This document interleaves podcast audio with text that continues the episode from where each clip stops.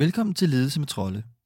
Her sætter vi på Mediano sammen med Michael Trolle fokus på ledelse igennem eksempler fra sporten, musikken og kunstens verden. Michael har skrevet en række bøger om ledelse og er i dag direktør i Idonea, der er en overbygning på Dreams and Details Academy, som han startede sammen med Jim Hamans nabe. Derudover har han undervist en række af sportens markante trænere som Kasper Julemand, Thomas Frank og Kenneth Heiner Møller. Han har også i en årrække været landstræner, sportschef og direktør i Volleyball Danmark. Mit navn er Anton Mærkød. Jeg er redaktør på serien og vil sammen med Michael Trolle i en række kapitler kigge på ledelse med et afsæt i hans erfaringer og viden. Dette er det næst sidste kapitel i serien Ledelse med Trolle på Mediano, men vi lever heldigvis videre. Fremover vil Ledelse med Trolle være at finde på podcastkanalen Ledelse by Idonia. Så hvis du vil være helt sikker på at få de nyeste kapitler om alt ledelse i krydsfeltet mellem sport, kunst, erhverv og forskning, opfordrer vi dig til at abonnere på Ledelse by Idonia på din foretrukne podcast-app. Rigtig god fornøjelse med dette kapitel. Hvordan succesen skabes i hverdagen. Vi starter dette kapitel af Ledelse med trolde med et kort citat fra digtet The Road Ahead og The Road Behind af den tidligere baseballspiller George Moriarty. Her reciteret af den legendariske college basketballtræner John Wooden. Who can ask more of a man than giving all within his span? Giving all, it seems to me, is not so far from victory. I dette kapitel skal det handle om, hvordan succesen skabes i hverdagen. På vejen skal vi dog først finde ud af, hvad succes er. Og til det lader vi klippet med John Wooden rulle videre. Never mention winning. My idea is that when a game is over and you see somebody that didn't know the outcome, I hope they couldn't tell by your actions uh, whether you outscored an opponent or the op- opponent outscored you. Um, uh, and th- that's what really matters. If you make your effort to do the best you can regularly, uh, the results will be about what they should be. Not necessarily what you'd want them to be, but they'll be about what they should. Det er her, vi vil tage vores udgangspunkt i dag. At succes må være at gøre vores bedste i bestræbelserne på at indfri vores mål. I dag skal det så handle om, hvad rejsen hen mod målet indebærer. Men dybest set kan man jo have det perspektiv, at det skal være så optimalt som overhovedet muligt, set i den kontekst af, hvad den rejse handler om. Og det er måske det, der er så vigtigt. Det er måske det, sport kan. At rejsen skal være rigtig, og det betyder ikke nødvendigvis skal være elitær, eller bredt orienteret, eller hvad det nu skal være. Men det skal være rigtig for det individ, der indgår. Og det må også være ledelsesopgaven. Den optimale rejse går ud på i virkeligheden at skabe den, som den, den udvikler sig, øh, og gøre det på den rigtigste måde. Og den kan man jo ikke regne ud. Og derfor bliver det aldrig et optimum heller. Den rejse bliver aldrig ud fra indeks 100 tæt på indeks 100. Men det kan blive den, den bedste version af, af den her personlige rejse som overhovedet muligt. Og der mener jeg jo, at der skal indgå nogle, nogle specielle øh, dele på den rejse, som, skal, som, som er udgangspunktet for, at man overhovedet har lyst til et, at starte rejsen, og, øh, og være på den. Altså være på rejsen, ikke at være på den, men være på rejsen. ja. øh, og, øh, og hele tiden have lyst til at fortsætte den. Øh, så lang tid, så det bliver noget naturligt at afslutte den rejse. Ikke? Mm. Altså, så man kan man, man ligesom se det som en, en, en del af livet, ikke? At, at, at, at man har dette forløb. Og det kan man jo ikke regne ud. Det vil være afhængig af enormt mange forskellige faktorer og vilkår, øh, som vi så skal forsøge hele tiden at gøre rigtigst. For når man kigger tilbage på den rejse, og kan sige, at den var succesfuld. Uagtet hvilket resultat det måtte skabe. Øh, og, og de resultater, vi skaber undervejs, hvad enten vi måler dem på dannelse af mennesker, eller øh, uddannelse inden for et kompetencefelt, eller det at blive en, en enorm effektfuld element, som man decideret kan tale om noget resultatskabende og værdiskabende for, for øh, det fællesskab, man indgår i. Det er jo sådan set evnen til at forløse det, der er succeskriteriet, som er udgangspunktet for, om det bliver en succesfuld rejse. Og der er succeskriteriet for at være med i et meningsfuldt fællesskab med sine venner, jo et lige så legitimt succeskriterie for den enkelte, som at blive landsholdsspiller. Og derfor er det ret rart at, at have det der begreb succes, og kunne nuancere det i forhold til den enkelte. Så vi ligesom løsriver os lidt fra det der sådan enormt, øh, øh, kan man sige, øh, vertikale med landsholdet er det højeste, og bredt og elite og alle de der ting der. Men i virkeligheden tager udgangspunkt i, hvad er succesfuldt for det enkelte menneske. Og det, det vil være den samme tilgang, synes jeg, man bør have, uanset hvor man er på de spektre der. Ikke? Det er jo egentlig at oversætte det grundlæggende tilgang til det her succesbegreb, til den kontekst, du er i. Hvad kan vi definere som succes her? Og jeg tror, det er ret vigtigt at have det perspektiv, sådan en form for grundfilosofi, fordi det vil altid skabe den største succes. Og hvis succesen er at vinde, så vil det altid skabe flere vundne kampe, for eksempel. Hvis succesen er at få flere medlemmer, så vil det altid skabe, hvis du har forstået det her rigtigt, så vil det altid skabe flere medlemmer. Hvis øh, succesparameteren er at skabe glade børn øh, til ungdomsfodbold, så vil det skabe det, hvis man forstår, hvad succesen er i den kontekst, man arbejder ind i. I denne serie har vi forsøgt at spejle vores viden fra sportens verden om ledelse, motivation og engagement ind i andre domæner. Men hvad er det præcis, vi kan lære fra lederne i sportens verden? At hvis vi taler om øh, muligheden for at oversætte det her øh, individuelle perspektiv, altså det at være spilleren eller atleten, øh, og prøve at sammenligne det her med at være medarbejderen for eksempel, eller skal tale det over i ledelse i andre domæner, så er der fantastisk meget at komme efter i sportens verden. Øh, specielt når vi begynder at tale om det der med frisættelsen, det her med udfolde potentialet, det med at være den generiske servant leader i forhold til det enkelte individ. Altså det er der, jeg tror, at, at hvis der var nogen, der spurgte mig i dag, hvor kan man lære allermest i andre verdener af sportens verden, så er det det der meget personlige, øh, den meget personlige tilgang, man har til at, at, at få det bedste, det bedste frem, det, mest, det bedste udfoldede af et menneskes potentiale, få det frem i en, en udviklings- og læringsproces der kan sporten noget helt specielt. Og, øh, og fordi vi kan se, hvor stor betydning det har for sportens evne så til at blive succesfuld, med baggrund i, i, i beskrivelse af, hvad er så succes, øh, så kan man bare se, hvor kæmpe mangler der er i andre sammenhænge. Og det gælder jo ikke kun af erhvervsliv og, og business osv., så, så vi ønsker også nogle gange at, at over, men det, det, det er jo helt evident også i forhold til bare vores udviklingssystemer på, øh, på mennesket generelt. Øh, hvordan udvikler vi mennesker i, i virksomheder? Hvordan udvikler vi unge mennesker i deres læringssystemer, altså i deres uddannelsessystemer, i deres skolesystemer? Og derfor øh, bliver jeg sådan lidt en gang imellem, når folk siger, ah, at vi, det der med at lære fra sportens verden, sport er sådan noget lidt mærkeligt noget. Ej, men sport er jo eksistentielt. Sport handler om mennesker, og menneskeforståelse, øh, og er måske et af de mest potente steder. at lære det, og derfor ville det være fuldstændig mystisk, hvis vi ikke skulle bruge det som et rigtig, rigtig fornuftigt laboratorie at lære fra. Øh, fordi der er meget at hente. Den store ledelsesopgave er derfor at servicere den, man leder, med muligheden for at indtræde i deres fremtid med ro i maven og mod på at tage skridtet ind i den arena, de drømmer om at være i. Hvad og hvor den arena er, afhænger af, hvad succesen for livsrejsen er. Men i virkeligheden så er en af grundpræmisserne for at tale om det her, det er at gøre de mennesker, man er leder for, gøre dem den tjeneste eller servicere dem med en mulighed for, at de kan indtræde i fremtiden som den bedst tænkelige version af mig selv, selvom det er sådan et, et fortærsket begreb, ikke den bedste version af sig selv, i den fremtidige arena, som, øh, som de på en eller anden måde sigter efter, har en ambition om at ankomme i uagtet om det er det lille barn, eller det er det unge menneske, eller en studerende, eller øh, den nye familiefar, eller hvad pokker det nu kunne være. Men, men, men her også meget i forhold til, til en idrætskontekst, at de kan ankomme der på den bedst tænkelige måde. Og hvorfor er det så vigtigt at have det som en grundforudsætning? Jamen det er fordi, at det er jo sådan set det, der er opgaven. Opgaven er at skabe den ankomst.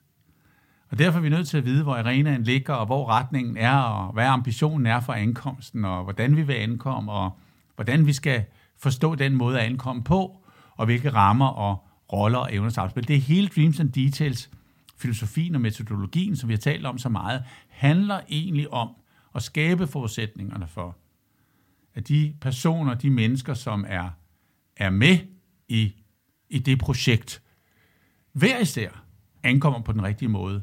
Og hvis det er med holdidræt, vi har med at gøre, eller en medarbejdergruppe, eller hvad pokker det nu kan være, som vi taler om, så, ha, så handler det jo om, at de i den ankomst kan komme til at spille præcis den rolle, som, øh, som gør det meningsfuldt for dem at være en, øh, en, en, en del af det fællesskab.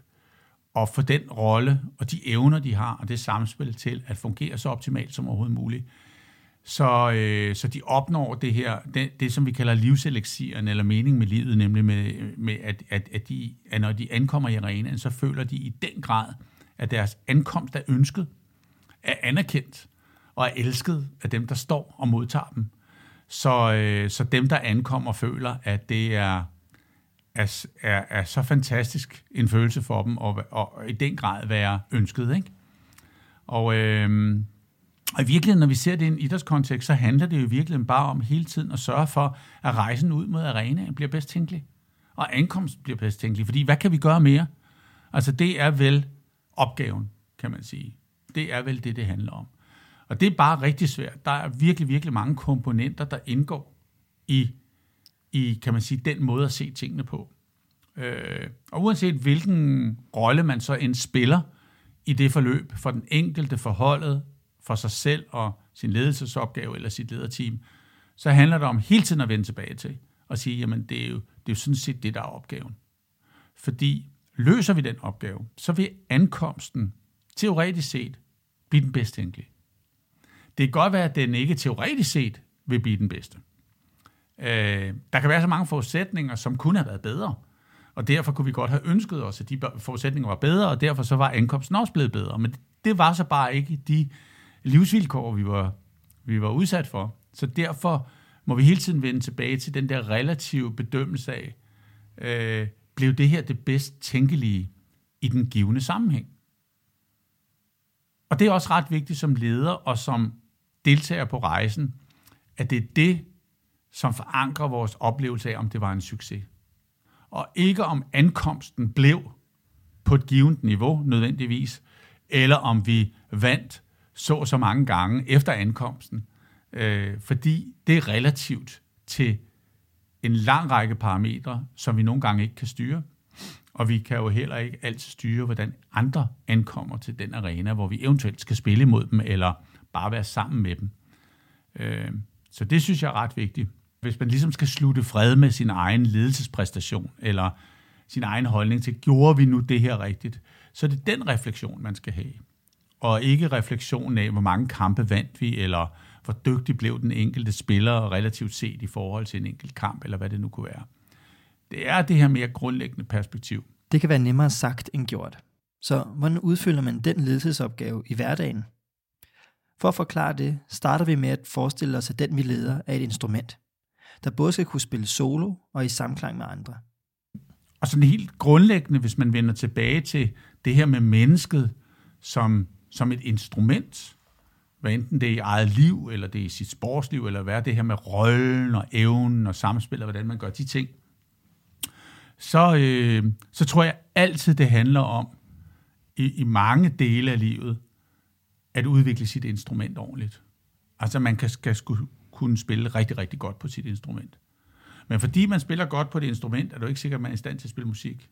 Man kan godt spille rene toner på en trompet, uden at kunne spille musik måske det er også ret vigtigt, at når man så spiller musik sammen med andre, at man spiller med sit instrument i den rette samklang. Så det bliver til musik. Og man forstår, hvad det er for et musikstykke, der passer til det, man er i i sit liv. Så hvis man skal bruge den der parallel med musik, er det meget godt at vide. Ikke? Vi har talt tidligere om det der med at spille efter partitur og klassisk musik, og måske spille jazzmusik, der er noget andet, og så spille øh, jam sessions. Der er noget helt tredje.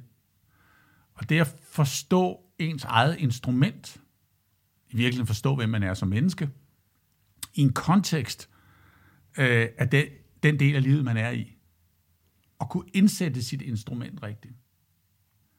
Det er måske i virkeligheden kunsten i at kunne spille livet som musik, kan man sige. Ikke?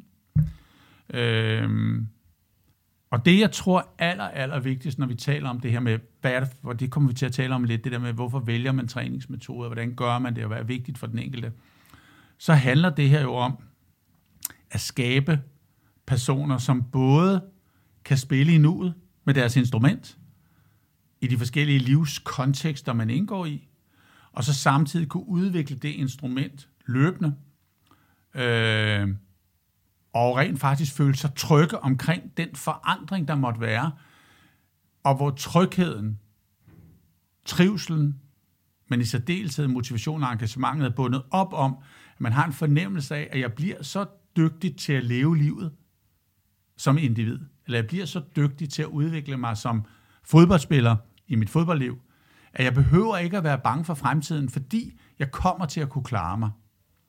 Og det er vel det begreb, vi lidt leder efter, vi nogle gange taler om det her med det resiliente. Det er jo ikke, resiliensbegrebet er jo lidt problematisk, fordi det i virkeligheden taler om at være robust. Og jeg ved ikke, om det er et rigtig godt begreb altid. Altså, jeg har det svært med det her resiliensbegreb, fordi jeg synes jo ikke, det handler om bare at være robust, altså at kunne modstå pres. Jeg synes jo også, det handler om at kunne manøvrere. Så jeg kan godt lide, at man, man kobler det med begrebet at være kapabel, eller være agil, eller være fit, som i Darwins Survival of the Fittest. Altså det, det er den måde, vi ser det på. Vi ser mennesker, moderne mennesker, der bevæger sig ud i en fremtid, som ankommer til dem, og de hopper ind i den der fremtid, de hopper ind i de der arenaer, og de har kæmpe mod, fordi de føler sig trygge i, at de kan klare sig. Derudaf kommer modet. Og, og når de så er ude i de sammenhænge, så kan de frisætte det, de har. Inden for de sammenhænge, hvor den frisætning er mulig. Fordi de godt kan læse spillet og forstå, hvad det så betyder. Er det i, i forståelsen af det her, at man også skaber det gode læringsmiljø? ved at have det fokus? Jeg tror jo, at, at, at det optimale læringsmiljø, de sammenhænge til enhver tid tager udgangspunkt i, at man har, man har altid noget i gang med den enkelte spiller, så at sige, eller den enkelte medarbejder, eller den enkelte skuespiller. Øh, der er altid et lille fælles projekt for den enkelte, som handler om den enkeltes måske relationer til nogle øvrige spillere på holdet, som handler om den enkeltes mulighed for at, hvad det end måtte være, udviklingsmæssigt, og så du altid har noget helt specielt med den enkelte spiller inde i det rum. Jeg tror ikke, at du bare kan træne et hold. Øh, så opnår du slet, slet ikke den impact, du gerne vil have. Så forlader du ikke øh, dine træninger med mere energi, end du ankom fra den enkelte. Men det er meget svært at forstå nogle gange, fordi man nogle gange tror, at, at det at træne et hold, det handler om at lave nogle, nogle holdtræninger, og så slår man op i en bog, man har læst, og finder nogle øvelser, Øh, jeg prøver altid at sige til trænere, prøv at forstå, hvad det er for en rejse, dit hold er på. Du ved jo godt, at det handler om volleyball, vil jeg sige. Og du ved jo godt, du kender jo dit hold, og du ved nogenlunde, hvad for en rejse de er på. Det fortæller dig, hvad det er for nogle øvelser, du skal lave. Fordi de skal jo passe til den rejse. Der kan du ikke bare slå op i en, i en trænerhåndbog og finde en øvelse og sige, det er det rigtige for mit hold. Det kan du godt, men det vil ikke opfylde kriteriet om at gøre det mest optimalt. Så man skal være ret dygtig til det, at kunne lave den oversættelse. Det er lidt anderledes, når man arbejder helt ned på ungdom, måske i, i volleyballsporten, hvor vi Peter Morale, en dygtig udviklingschef. Jeg har arbejdet sammen med mange år i Volleyball Danmark. Det er en af de dygtigste mennesker, jeg har mødt på, på, på bredt ungdomsudvikling.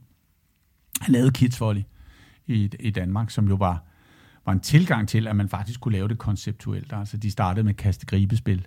De spillede 4 mod 4 over badmintonnet.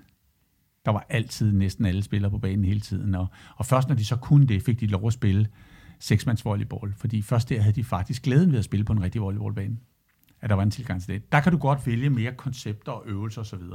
Men lige så snart du begynder at bevæge dig ind på, at det handler mere om den individuelle rejse, så er du nødt til at have et, et andet perspektiv. Så er det ikke bare en fabrik, du kaster folk ind i.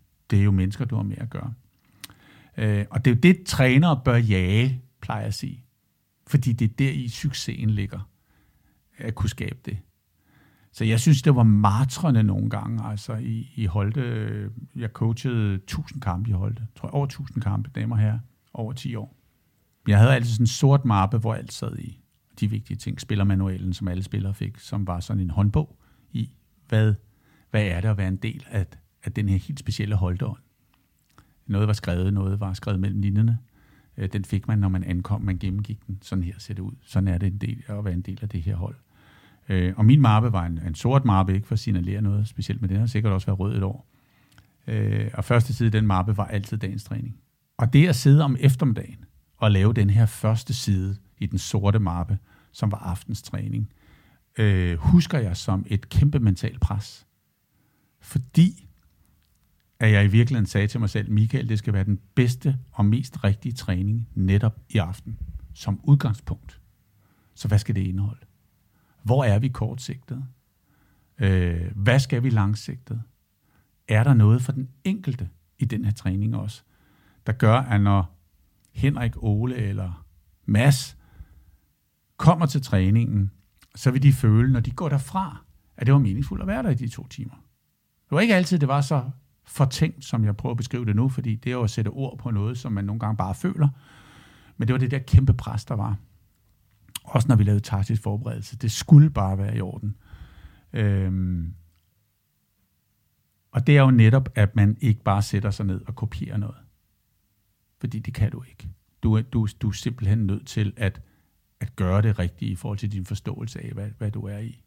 Så kunne der være nogle grundelementer, man ønskede for, at forbedre over lidt længere sigt, som altid indgik. Og det er det, jeg gerne vil forsøge at invitere ind i, og, og også prøve at forklare, hvor,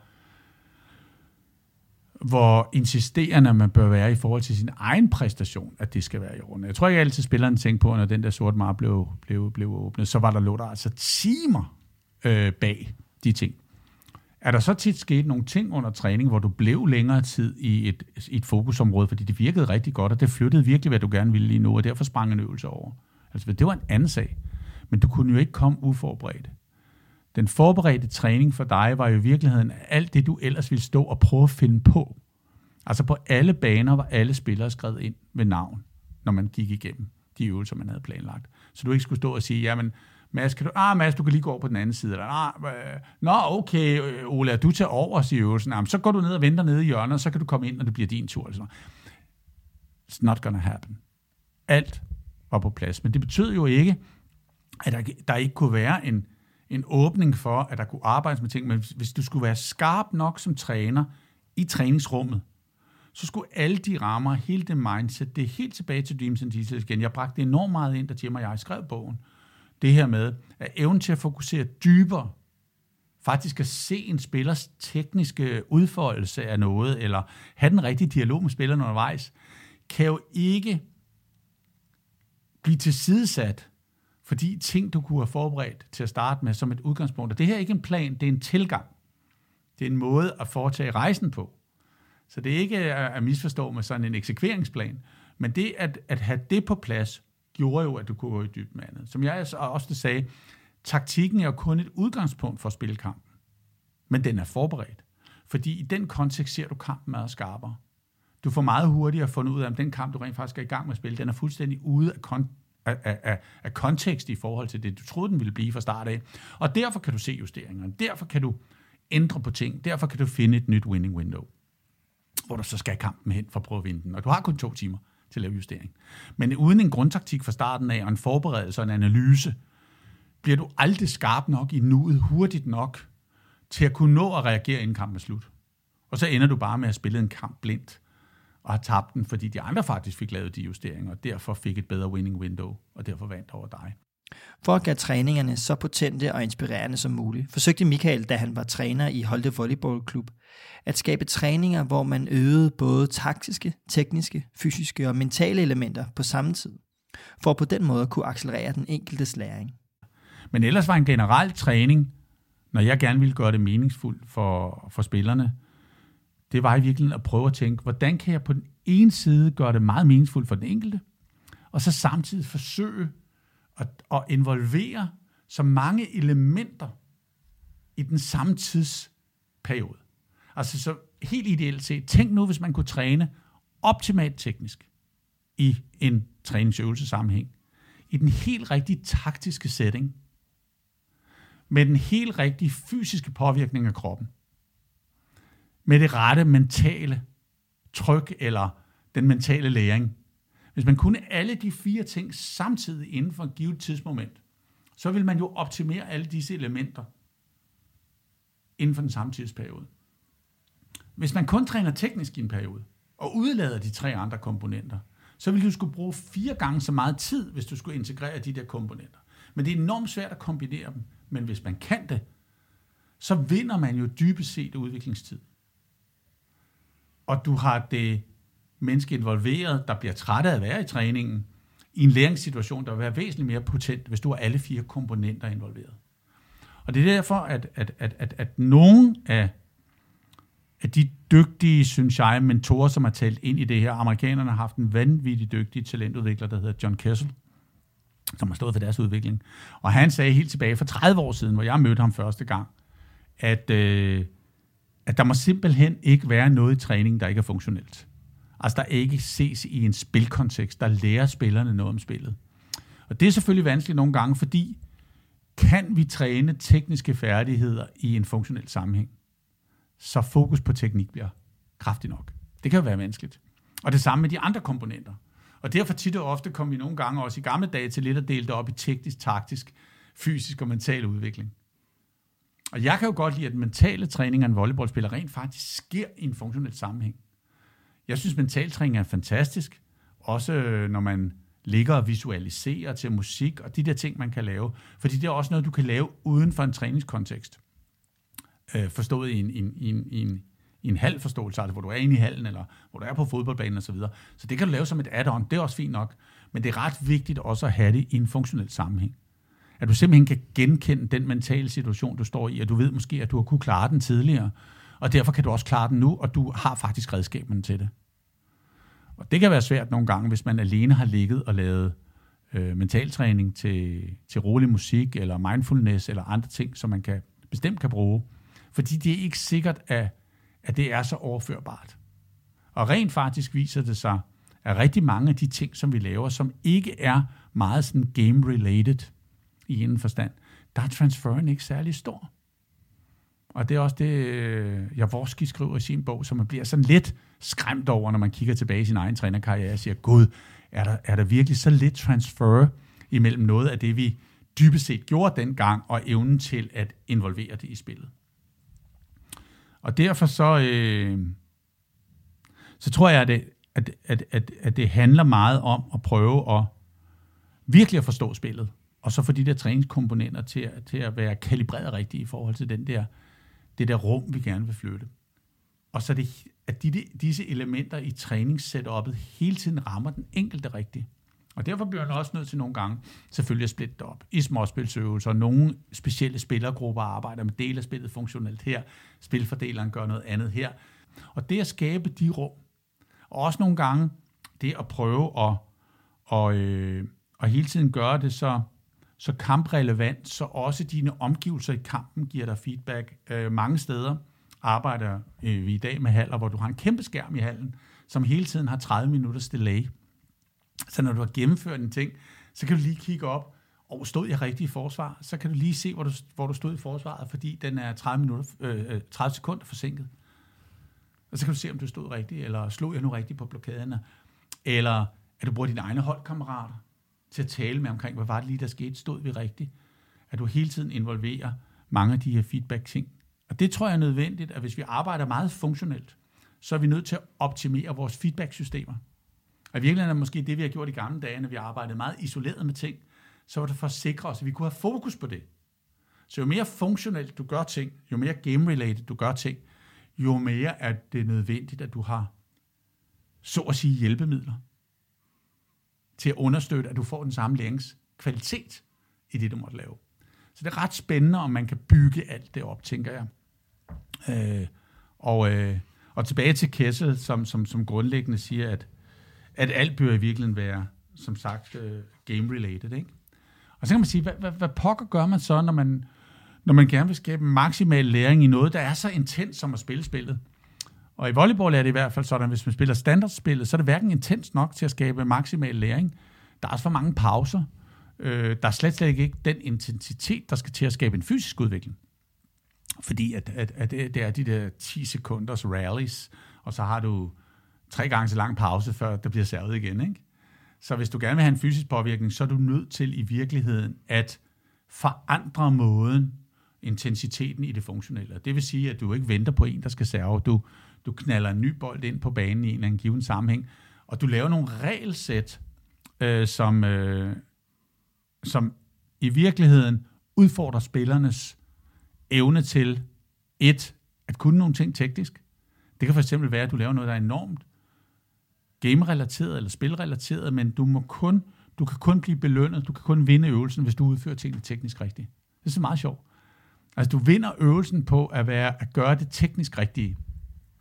Så for eksempel, hvis du vil forandre en spillers servomodtagning, og spilleren har en servomodtagning, der er okay, men du kan godt se, at den tekniske udførsel på den lange bane vil hæmme spillerens udvikling af at blive en bedre servomodtager.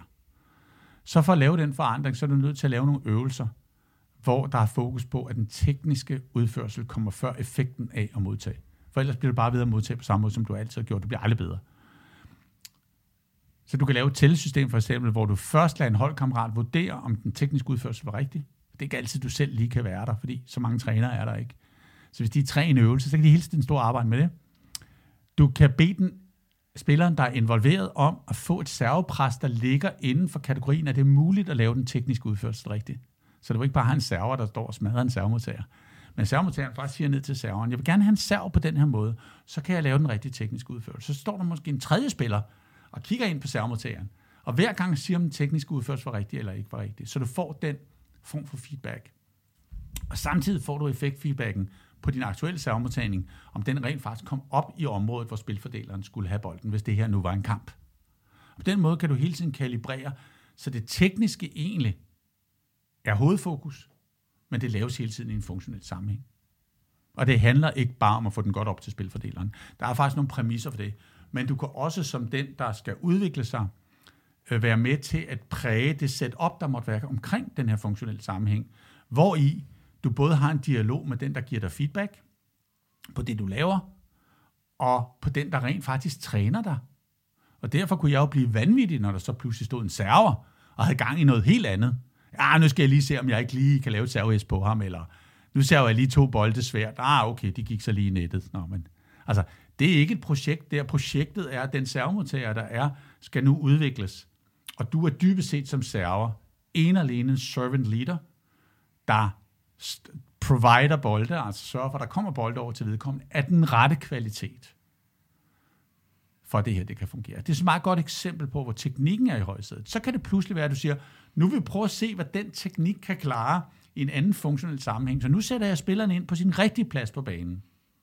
Med en anden servomodtager ved siden af, så vi får et interpersonelt samspil mellem de to, hvor der også kan serves mellem dem. Og vi ligger og justerer et servepres, som vi oftest øh, for eksempel øh, opgav med procenter. Altså det her med, øh, skulle vi, øh, skulle vi øh, skulle der serves 100% med servefejl involveret, eller skulle der serves 70% uden servefejl, for at se, hvordan det virkede i en funktionel sammenhæng. Og så kunne vi begynde at koble på, okay, når der så er servet og modtaget, skal vi så have en spilfordeler på, der hæver til en angriber, skulle det eventuelt være til den, der muligvis selv havde modtaget bolden, for at se, om den relation fungerede. På den måde kunne det bygge det op. Så bliver det meget mere funktionelt. Men det er stadigvæk en funktionel setting, det hele. Det er alt sammen lavet rigtigt øh, i forhold til nettet. Øh, og alle disse feedback-systemer i form af feedback på det kvalitative, altså det tekniske, og det kvantitative, altså effekten af det, vandt jeg bolden, tabte jeg bolden, hvad gjorde jeg, at det hele tiden er i højsædet. Kan man få skabt de der rum, og få det enkelte individ til at være i det, så bliver det pludselig meget, meget meningsfuldt at være der. Fordi vi i virkeligheden er tilbage til det, vi har talt om så mange gange, nemlig at evalueringen, og derved anerkendelsen, og det at skabe elskværdighed omkring den enkelte, bliver sat i en setting og en kontekst, der giver mening for den person, der er i det. Og først der kan du få det til at virke. Så faktisk kunne vi godt sige, hvis du ikke er i stand til at generere disse måder at arbejde på, hvis du ikke er i stand til at få skabt den der meningsdrevne motivation hos den enkelte, så kan du slet ikke fastholde det her system. Og så bliver det bare random learning. Altså så bliver det bare, det kender vi også oftest lidt nogle gange fra den amerikanske metode, også, også i særdeleshed for Østeuropa i gamle dage. Altså, ja, jamen det er bare repetition, og så lærer de det vel. Hvor jeg er helt klart af en anden overbevisning. Hvis vi laver det her rigtigt, så kan du accelerere læring. Og det tror jeg, man kan lære meget af i andre verdener. Både i kunstens verden, så deltid i erhvervslivet. hvor vi har så mange kontraproduktive evalueringssystemer af medarbejdere i dag, i forhold til det, vi lige har talt om her, som gør, at de rent faktisk ikke øh, bliver inviteret ind i de her rum her. De er ikke eksisterende. Også oftest, fordi vi har nogle antagelser om, at vi egentlig bare driver medarbejdere på øh, trivsel, et rart sted at være, det er godt at gå på arbejde, men, og vi skal jo have, vi skal jo have et arbejde, og, og i virkeligheden nogle af de ting, der lever, øh, ligger langt nede af motivationskontinuumet. Og derfor var man slet ikke skabt i rum. Den amerikanske volleyballtræner Doug Beal er et rigtig godt eksempel på en leder, der forsøgte at accelerere hans spillers læring ved at sætte dem fri, og ikke lade sig hæmme af hans egne antagelser om, hvad der var rigtigt og forkert. For dem, der ikke kender Doc Beal, der er der nok ikke så mange, der gør, hvis man ikke er volleyballnørd, desværre. Men han var sådan den helt mest toneangivende træner i 80'erne. Og, og, og USA brød Sovjetunionens monopol med ham, med Doc Beal som træner for USA. Og han, han tog de her unge college university-drenge ind til amerikanske øh, træningscenter, øh, som primært lå i, i, i San Diego i Kalifornien, og trænede dem jo i fire år og gjorde dem til olympiske guldmedaljevindere, både i, i, øh, i 84, også efterfølgende, hvor der var en anden træner til over i 88. Han genopfandt jo i virkeligheden spillet igennem at have nogle af de der antagelser øh, om, at, øh, at man i virkeligheden kunne lave settings, hvor spillerne inden for det teknisk, taktiske, fysiske og mentale øh, viste træneren, hvordan man kunne gøre det bedre. Så i virkeligheden forsøgte han ikke at gøre dem for biased på, hvad det handlede om. Han satte dem i en setting, og pludselig skete der noget. De træningsmetoder, som, som Doc Beal så begyndte at involvere, der kom meget af det, vi kaldte kompetitive metoder. Jeg kan huske som, som ung lektor på, på KU, var der faktisk studerende, der skrev om den her metode, fordi vi testede den af med de studerende. En af metoderne hed wash point scoring, og det handlede i virkeligheden om noget så simpelt som, at du skulle vinde to, på det, to point i træk for at få et grundpoint. Øh, det kunne øh, accentueres ved at være tre point i træk for at vinde et grundpoint, kunne man ligesom sige. Det er et stort point betød tre små point, eller to små point. Så hvis du havde vundet et point, og modstanderen vandt et point, så var det et wash. Så tog du pointstilling væk. Så var der ingen nogen, der scorede noget. Og det kunne du forme alle mulige systemer omkring. Du kunne sige to i træk, tre i træk. De to første på en måde, det næste point på en tredje måde, som så udfordrer spillerne i, at det tredje point skal vindes på en ekstra svær måde, som alle måske også ved på forhånd. Det bliver den måde, pointet spilles på. Altså, det er højrekantspilleren, der skal have den. Og højrekantspilleren ved så, at de andre ved det i det tredje point, af de små point, du spiller om, og derfor vil det altid blive mod en tremandsblokade. Fordi alle går derover, de ved jo, at det er ham, der skal have den. For så træner du spilleren i at kunne håndtere den system, men det er stadigvæk ekstremt funktionelt. Fordi det er spillet. Og det er med kæmpe pres på. Fordi det er det tredje point. Og hvis vi vinder det point, så vinder vi et hovedpoint. Og hvis du spiller til tre hovedpoint i alt, eller fem hovedpoint i alt, så er det ret svært at få sådan et stort point. Så det bliver lige pludselig meget, meget, meget vigtigt. Så du har både det tekniske, som er nødvendigt for at kunne vinde det. Det taktiske, hvor modstanderne i virkeligheden siger, vi ved, at det er det tredje point, eller det svarer til, at duellen har været i gang, og nu kommer det til den bedste over på den anden side. Så vi trækker derud for dem op for det, så det hele det taktiske er der. Det fysiske, at du skal virkelig gå all in, og skal vi ikke satse, når nu vi har chancen, for at afgøre det. Og så det mentale, kan jeg klare det, når jeg ved, at jeg er op imod tre blokadespillere? Alene den måde, du tæller på, skaber et aspekt i alle disse fire elementer af det funktionelle. Og det var vi meget inspireret af. Og samtidig øh, skabte det ekstremt stor motivation hos de spillere, der var med. Og nogle gange var det umuligt at lave det andre steder, øh, end lige der, hvor vi var. Fordi oppe i Holte, der var der en ny hal, som var perfekt til volleyball. Og så var der den gamle hal, der var bygget for 40 år siden, som var alt for lav, og man næsten ikke kunne lave noget i den, andet end de der små hurtige spil. Det var altid torsdag aften, der var vi i den gamle holdhal, som den eneste gang om ugen. Resten af dagene, der var vi jo over i den anden hal, i den perfekte hal. Ikke? Så det var altid om torsdagen, hvilket også var meget godt, for torsdagen var en tung træning. Det var den sidste træning, du kunne køre hårdt på, og stadigvæk have restitution nok frem til kampen om søndagen. Fredagstræningen var mere teknisk-taktisk, lørdagstræningen var en formiddagstræning, modning af holdet frem mod kamp osv. Men folk glædede sig altid til den der træning i den gamle holdhal, fordi det var sådan en, hvor man næsten flåede hinanden i stykker i de der kompetitive øh, systemer, som udviklede sig mere og mere. Nogle gange kunne det være noget med, at hvis du så mistede det der tredje bold, så skulle du rotere baglæns en gang. Fordi nu havde du haft chancen, men du missede den. Så nu bliver du nærmest straffet ved, at du skulle rotere en rotation baglæns. Så pointene kunne nogle gange være, at når du vandt et hovedpoint, så var det ikke et point, så var det retten til at rotere, som du kender det i volleyball. Så kom der en ny opstilling ind. Og så nogle gange kunne folk blive låst for meget, fordi de kunne ikke få scoret det der point. Så var vi nødt til at skifte kæderne frem og tilbage. Og sådan. I virkeligheden handlede det jo om at få inspiration og intensiteten så højt op, så folk virkelig synes, åh, nu var det virkelig sejt at være i. Ikke?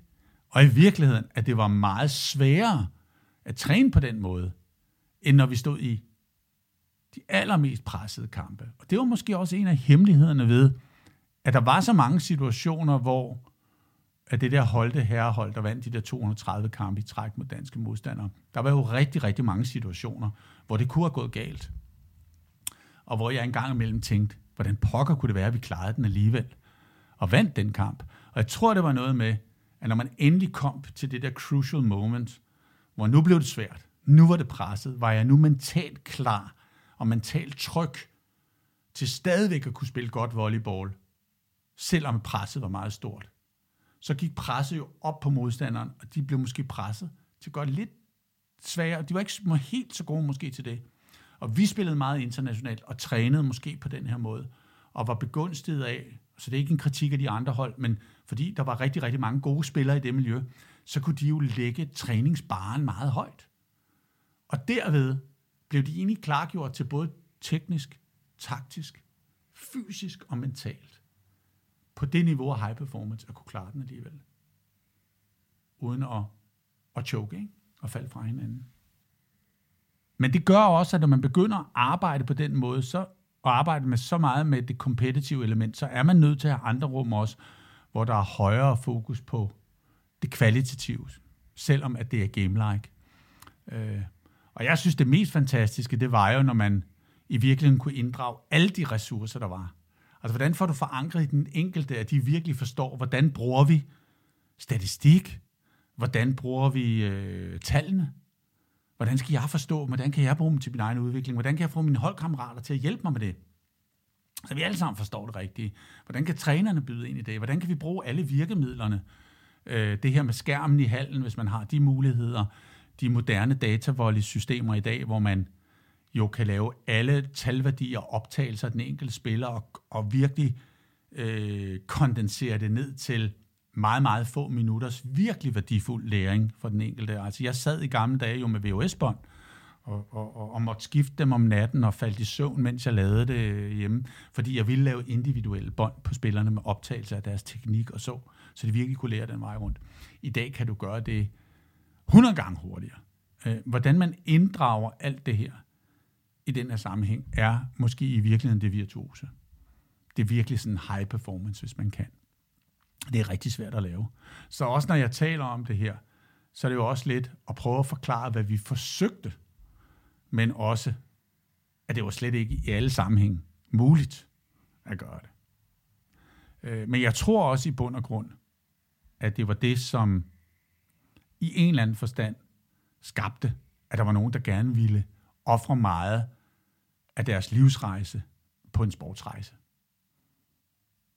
Fordi der i virkeligheden var de her elementer af meningen. Det handlede ikke om at vinde om søndagen, og så var alt okay. Eller det handlede ikke om at blive dansk mester, eller pokalmester. Eller for den sags skyld at komme til, til, til Final Six i, i Champions League i volleyball i Europa. Det handlede om alt det andet her, vi talte om, hver eneste dag. Hvis det ikke var der, så var det slet ikke muligt at skabe resultaterne. Så kunne det sådan set være lige meget. Og det er jo det, som jeg, vi så gerne vil får andre til at forstå, det er, at det, det er der guldet ligger. Det er også derfor, Kasper Julemand siger, at det der med guldet vindes i hverdagen. Ikke? Det er jo en oversættelse af det her begreb. Ikke? Øh, altså det er hverdagen, det handler om. At hvis man ligesom skal lave en sløjfe på det i en eller anden forstand, så, så handler det om, om den der meningsfulde deltagelse i træning og i, i kamp i de kamproller, du får, i det fællesskab, du indgår i, og det hele i virkeligheden handler om, at du har en anerkendelseselskværdig rejse igennem det. Og derfor handler det også om, om det hele menneske, i en eller anden forstand. Øhm, jeg tror, det er meget vigtigt, at man i virkeligheden forestiller sig, hvis man er leder og træner, hvordan, hvordan har mine spillere det? Altså man skal bare tænke på, okay, nu er det en kedelig tirsdag, og du har dine øh, 14 spillere, og de vågner om morgenen, og de har deres studier, og de har deres erhvervsarbejde, og de har deres kærester, de har alt muligt. Om aftenen skal de igen til volleyball. Og hvad er det, der skal gøre, at de i løbet af dagen tænker, ja, yeah, fedt, jeg skal til volleyball i aften. Altså, hvad er det, der gør, at de sætter sig ind i den der bus?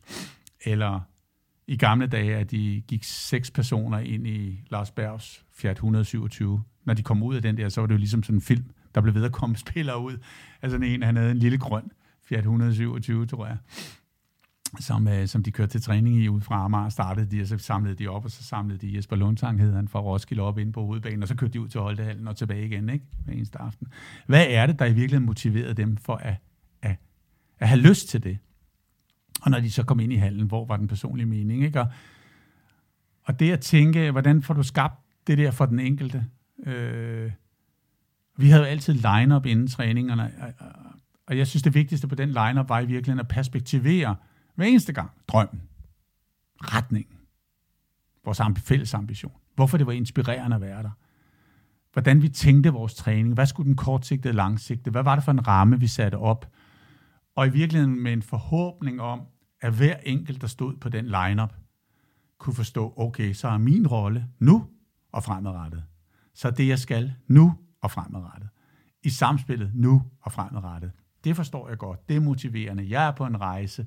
Her sker der noget, der er meningsfuldt for mig, fordi den her aften har jeg en mulighed for at udfolde mere af mig selv.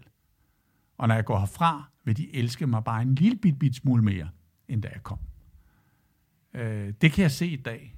Øh, det var ikke noget, der blev gjort meget bevidst, måske virkelig intuitivt, men det er det, man skal forsøge. Og når de går hjem, efter man kunne kalde det, man kunne næsten kalde det line in and line out, nogle træner har spillerne i cirkel inden, og så samler man dem, når man, når man stopper træningen. At, at det at åbne døren til det træningsrum, er en åbning af et individuelt, meningsfuldt fællesskab, du går ind i.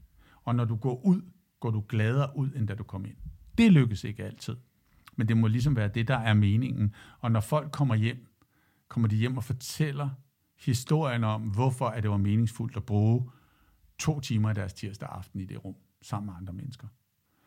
Øh, det bør være den ypperste øh, ambition, man har med, med, med at, at tilstræbe det der optimale sportsliv, som man så som jo dybest set bare er små destinationer på en lang rejse. De her træningsdestinationer og kampdestinationer. Og det er det, vi i virkeligheden bliver nødt til, både i sport, men også i erhvervsliv og også øh, i kunstens verden, at stille som krav til os selv som ledere, at vi bygger de rum, vi bygger de fællesskaber, vi leder dem, og vi leder hinanden som værende aktiv, der indgår, og vi selv leder som værende en person, der indgår. Øh, og det gør vi, fordi vi virkelig offrer vores livstid i det, og fordi den er en så høj, kan man sige, transaktionsværdi, som, som livstid er, så tager vi det meget alvorligt, når vi forbruger den. Så det at forbruge egen, andres eller leders livstid i de systemer, forpligter, at det er okay, det vi laver. Øh, fordi vi har kun hinanden til låns i de systemer. Øh, og i virkeligheden er vi selv dem, der investerer vores tid, altså vores allerdyrebareste valuta, i det rum. Så derfor er det enormt forpligtende. Altså det er et ultimativt forpligtende fællesskab, specielt når vi snakker om det elitære. Øh, det, det synes jeg er helt øh, vigtigt. Og, og det at forstå, hvor alvorligt det er eksistentielt, altså det her med det ultimative øh, i det rum, det er jo også respekten for, at det er så svært at være i det, som vi har talt om det virtuose. Det fordrer et meget, meget stort krav om godt lederskab, og, og godt medarbejderskab, eller godt aktiv skab, eller hvad vi nu skal kalde det, det at være i det. Og, og vi skal huske på, at de mennesker, der er i det her, skal vi passe på, fordi det er så skrøbeligt at være i. Det er så, det er så fint kalibreret og balanceret og vanskeligt for de her mennesker at være i. Så det giver ingen mening, at vi ikke gør alt for at være i det sammen med dem. Og det skal vi nok lidt huske på nogle gange, når vi er ledere og trænere, at vi ikke kommer til at tale de eller dem om holdet. At vi ikke som individuelle udøvere melder os ud af holdet, når det lige passer bedst i forhold til vores egen identitet. At vi som fans ikke piver af vores hold, når de spiller dårligt. Eller vi ikke øh, som organisationer udsætter folk for pres, hvis de ikke præsterer, og kun klapper dem på ryggen, når det går godt. Øh, så, så miljøet, og specielt de enkelte udøvere, der er i det der miljø, dem skal vi virkelig værne om og beskytte, og være der for, og være der for hinanden. Øh, ligesom hvis det var ens egne børn, der var der.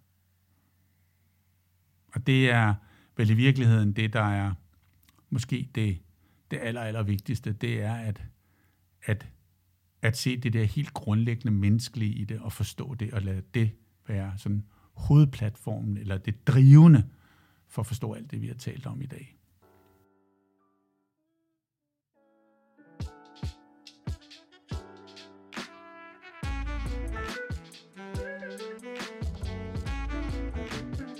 Du har nu lyttet til et kapitel i serien Ledelse med trolde, om hvordan succesen skabes i hverdagen. Husk, at Ledelse med trolde efter det næste kapitel vil udkomme på kanalen Ledelse by Idonia. Mit navn er Anton Mærgod. Jeg er din ydmyge redaktør, og jeg siger tak, fordi du har lyttet med. Vi høres forhåbentlig ved